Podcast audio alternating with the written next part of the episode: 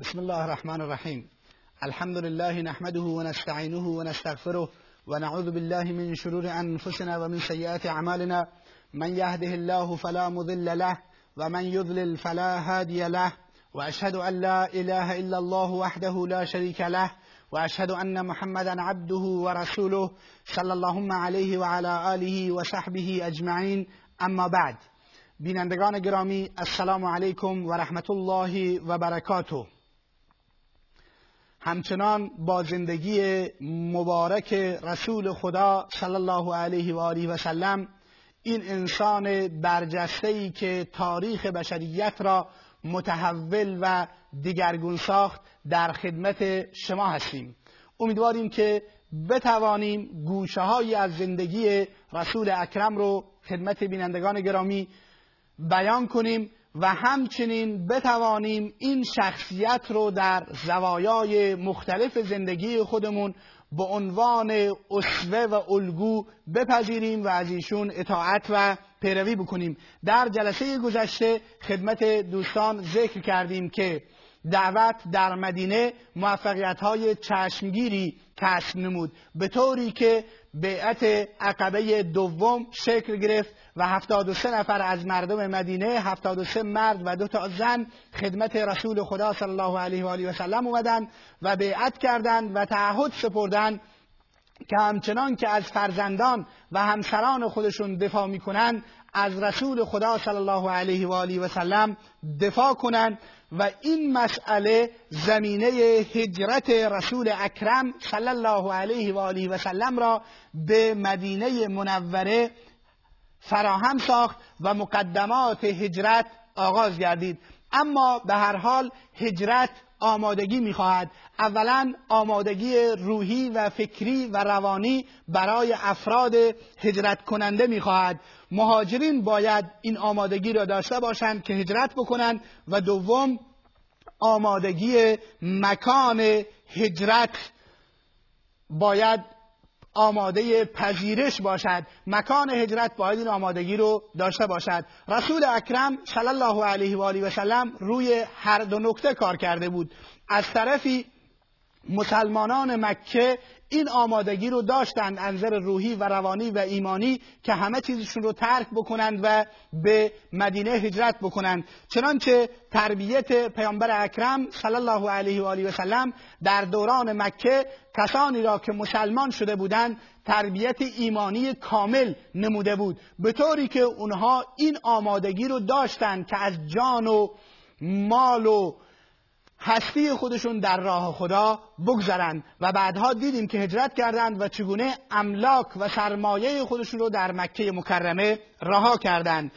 بعد از این ستمی که بر مسلمانان در مکه می‌شد و شکنجه و اذیت و آزاری را که مسلمانان در مکه از طرف مشرکین متحمل می شدن هم این آمادگی را در مسلمانان مکه پیدا کرده بود که به مدینه منوره هجرت بکنند همچنین قرآن کریم هم اشاراتی در مورد هجرت کرده بود و مسلمانان رو تشویق کرده بود که هجرت بکنند. همه این عوامل انظر روحی و روانی آمادگی رو در مهاجرین برای هجرت ایجاد کرده بودند. اونجایی که قرآن کریم در سوره نحل میفرماید والذین هاجروا فی الله من بعد ما ظلموا لنبوئنهم فی الدنیا حسنتا. قرآن کریم میفرماید و کسانی که به خاطر خدا هجرت کردند بعد از اینکه مورد ستم واقع شدند لنبوئنهم فی الدنیا حسنتا. در دنیا جایگاه نیکویی ما با آنها عنایت می‌کنیم. و لعجر الاخرت اکبر لو کانوا یعلمون. و پاداش آخرت بزرگتر است اگر می‌دانستند. این مسئله به هر حال تشویق های قرآن ستم هایی که در مکه شده بود و آمادگی ایمانی صحابه رضوان الله تعالی علیهم اجمعین این آمادگی رو برای اون در مسلمانان مکه پیدا کرده بود که به مدینه منوره هجرت بکنند. همچنین دو تا هجرتی که مسلمانان به حبشه کرده بودند عملا هجرت رو دوری از وطن رو غربت رو و ترک مال و سرمایه خودشون رو در راه خدا و به خاطر خدا و به خاطر دعوت تجربه کرده بودند و عملا انجام داده بودند و این آمادگی رو داشت.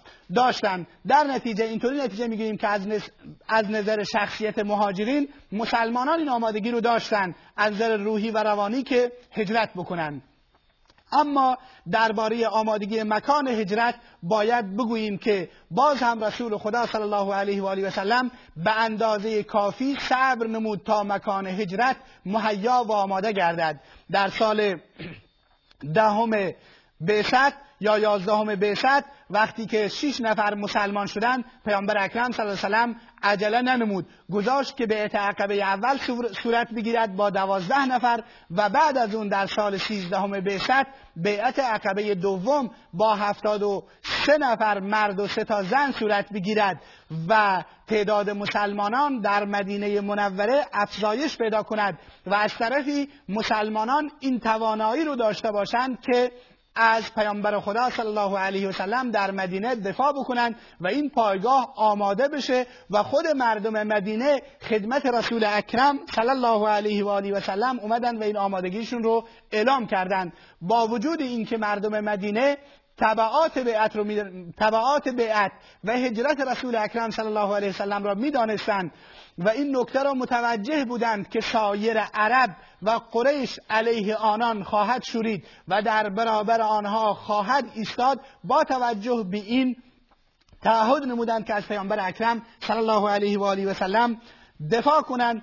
در نتیجه اینجا بود که پیامبر اکرم صلی الله علیه وسلم مکان هجرت رو هم در سال سیزدهم بعثت آماده دید و این گونه پیامبر به صحابه دستور داد که شما از همکنون می توانید به مدینه منوره جایی که آمادگی پذیرش شما را دارد هجرت کنید. و این گونه اولین مهاجران به سوی مدینه منوره حرکت کردند که می‌گویند اولین مهاجری که به سوی مدینه رفت ابو سلمه ابن عبدالاسد بود و عامر ابن ربیعه و همسرش لیلا دختر ابو حسنه بعد از اون مسلمانان گروه گروه به مدینه هجرت کردند اما این هجرت به صورت پنهانی انجام می گرفت نه به صورت آشکارا به خاطر اینکه قریش در برابر هجرت و حرکت مسلمانان به سوی مدینه بی تفاوت ننشستند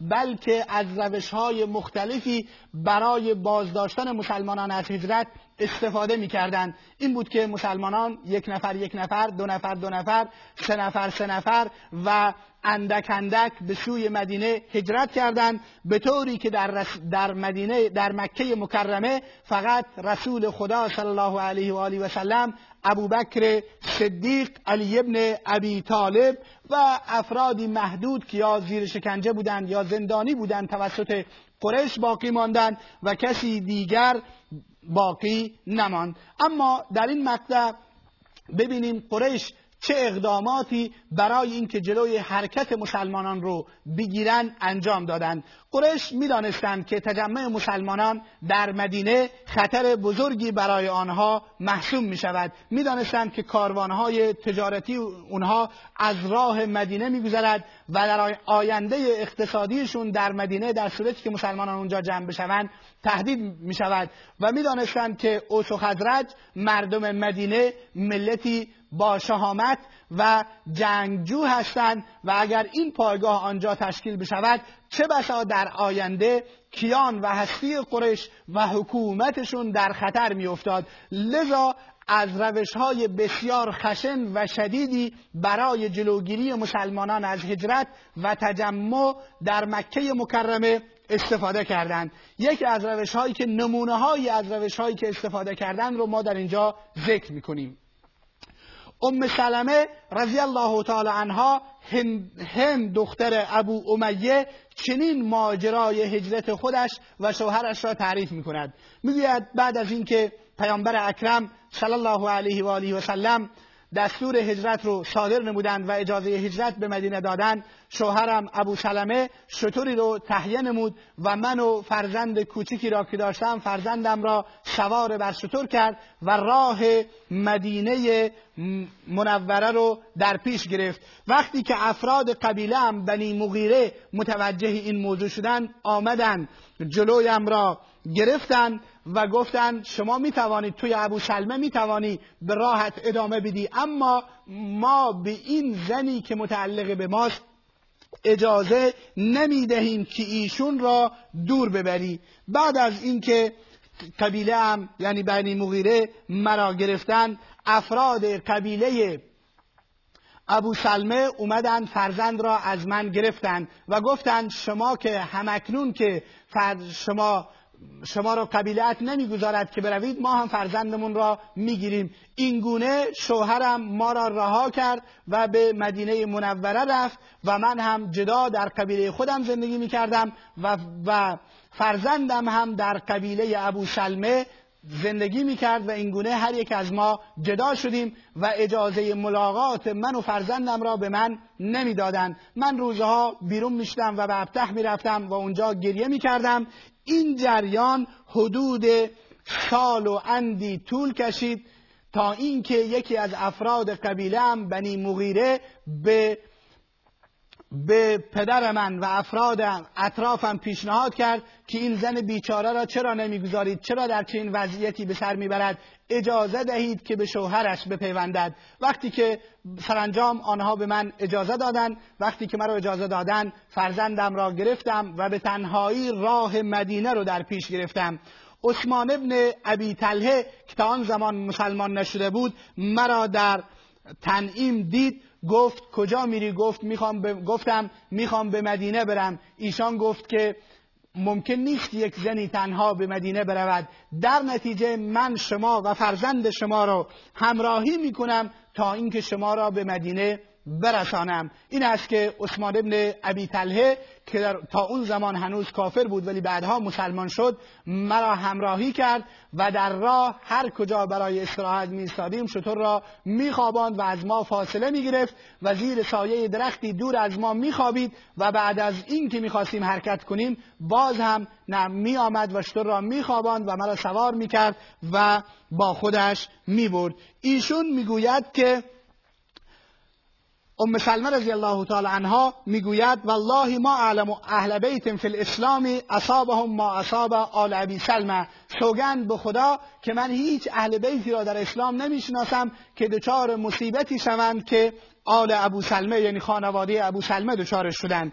و ما رأیت صاحبا قد اکرم من عثمان ابن ابی طلحه. و هرگز همراهی بهتر از عثمان ابن ابی طلحه در سفر ندیدم. ایشون چقدر نخوت و جوانمردی و شهامت داشت که فاصله 500 کیلومتری میان مکه و مدینه رو با من پیمود. و وقتی که نزدیک روستای قبا رسیدیم در اونجا به من روستای قبا را نشان داد و گفت شوهرت در این روستا زندگی می کند و از همانجا برگشت. قابل ذکر هست که عثمان بن عبی طلحه رضی الله تعالی عنه هرچند در آن زمان کافر بود اما قبل از فتح مکه مسلمان شد و به این نکته اشاره بکنیم که در اون دوران اعراب از ارزش های اخلاقی والایی برخوردار بودند. این است که می‌بینیم که عثمان بن ابی طلحه هرچند مسلمان نیست اما اون غیرت و نخوت و جوانمردیش اجازه نمی‌دهد که زنی تنها به مدینه منوره برود. این است که ایشان را با وجود اختلاف فکری که با ایشان داشت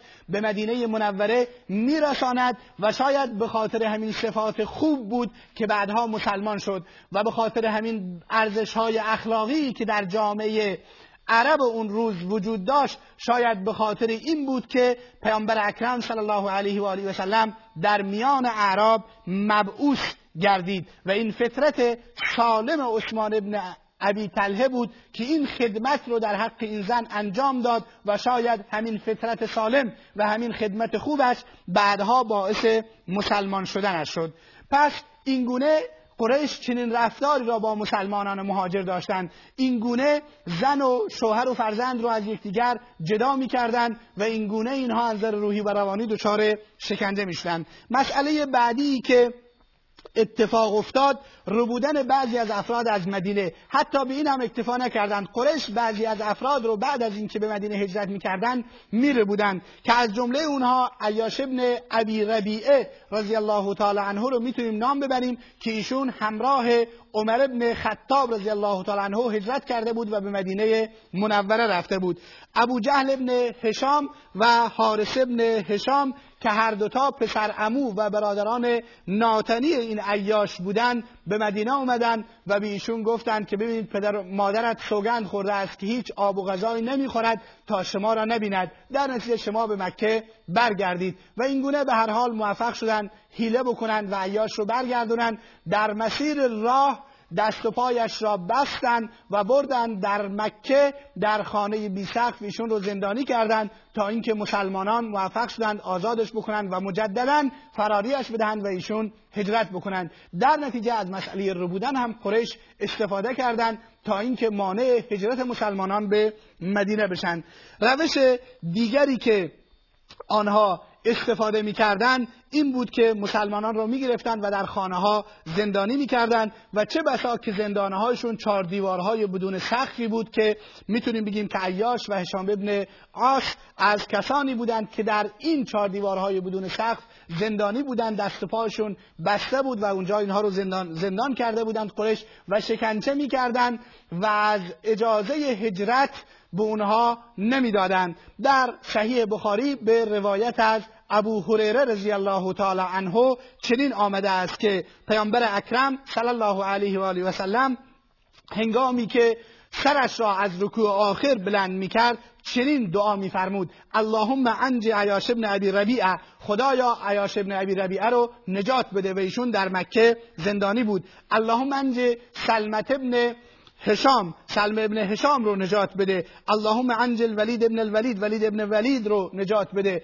و همچنین دعا می نمود اللهم انجل مستضعفین من المؤمنین. خدایا مؤمنان مستضعف رو نجات بده. این است که پیامبر اکرم صلی الله علیه و آله و سلم در مدینه منوره برای مسلمانانی که در مکه بودند و زندانی بودند در اونجا قریش اجازه نمی‌دادند که هجرت می‌کردند این گونه دفاع می‌کردند دعا می‌کردند و همچنین مسلمانان موفق شدند تعدادی از این زندانی ها رو فراری بدن. اقدام دیگری که قریش انجام می‌دادند اموال رو مصادره می‌کردند مال مهاجرین رو از اونها می‌گرفتند چنانچه به عنوان نمونه صهیب رومی رضی الله تعالی عنه رو می‌تونیم ذکر بکنیم که وقتی که ایشون می‌خواست هجرت بکند قریش مشرکین قریش جلویش را گرفتند و گفتند ببینید شما زمانی که نزد ما آمدید فقیر بودید چیزی نداشتید. همکنون که می‌خواهید بروید نمی‌گذاریم چیزی همراهتون ببرید.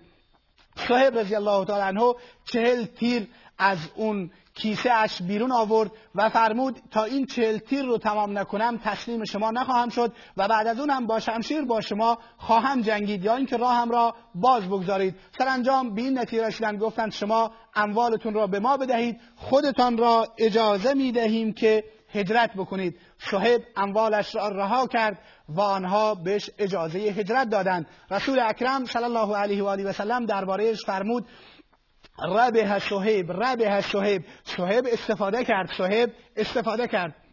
همچنین آیه از قرآن کریم درباره صهیب رضی الله تعالی عنه نازل شد. آنجایی که میفرماید و من الناس من یشری نفسه ابتغاء مرضات الله.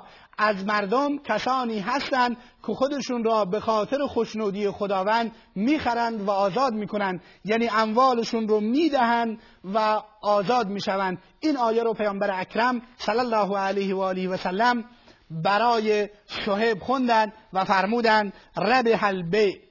این معاملهتون درش استفاده وجود داره و آیه رو برایش تلاوت کردند این گونه مهاجرین رضی الله تعالی عنهم اجمعین این گونه ساده و راحت به مدینه منوره هجرت نکردند و فکر نکنیم که هجرت امری سهل و آسان است بلکه خانه و کاشانه و عزیزانشان را در مکه و سرزمین آبا و اجدادیشون رها کردند و به خاطر خدا و دین خدا به مدینه هجرت کردند. تا جلسه دیگر و وقتی دیگر السلام علیکم و رحمت الله و برکاته.